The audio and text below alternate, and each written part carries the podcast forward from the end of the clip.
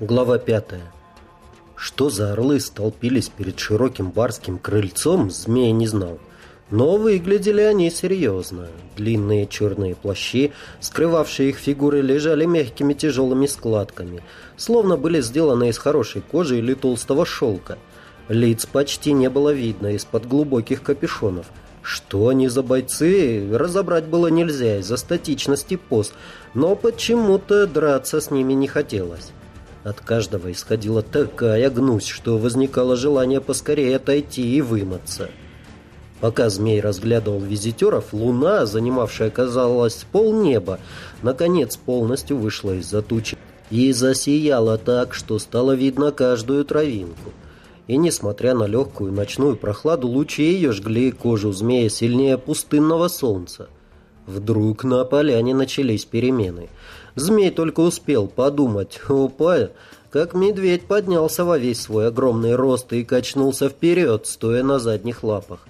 Восприятие, переключившееся на круговой режим, четко фиксировало и трехметровую тушу медведя с огромными когтями, и резко распавшийся полукруг черных плащей, и две серые тени в кустах у ворот. Капюшоны полетели в сторону. Змей увидел гладкие безволосые черепа и мертвые пустые глаза. Гости подняли руки, и стало видно, что каждый их палец заканчивается устрашающего вида сверкающим когтем. Как прыгнул первый, змей даже увидеть не успел. Медведь заревел во весь голос и со всей силы припечатал лапу к земле так, что звякнули стекла в доме. Только между лапой и землей было что-то еще. Не без основания змей предположил, что там один из черных плащей. Причем вместе с хозяином. Медведь все рвал и рвал поверженное тело, а в это время к нему метнулись еще двое. По меркам своего подразделения змей стрелял, но не так, чтобы очень, на твердую четверку. Но эта оценка, стоившая в нормальной жизни, может, мастерского разряда, а может и выше, не помешала ему всадить две пули прямо в то место, которое находилось между ушами чужака. Голова незадачливого плащеносца еще катилась по земле, когда и второй, разрезанный почти пополам очередью из береты, красиво крутанулся в предсмертной агонии и рухнул на землю. Тридцать патронов были отстреляны менее чем за 10 секунд, и пустыми гильзами упали в траву вместе с двенадцатью трупами. Но сменить обойму змей уже не успевал. Правая рука вбила берету в кобуру и, скользнув немного ниже, плавно подхватила шершавую рукоять меча.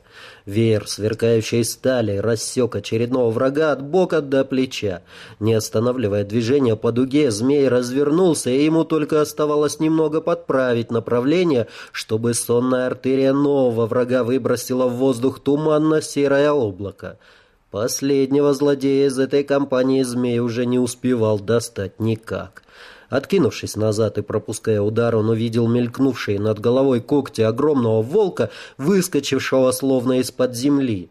Страшного вида пасть сомкнулась на горле черного воина. Крутанувшись всем телом, волк одним движением оторвал ему голову напрочь.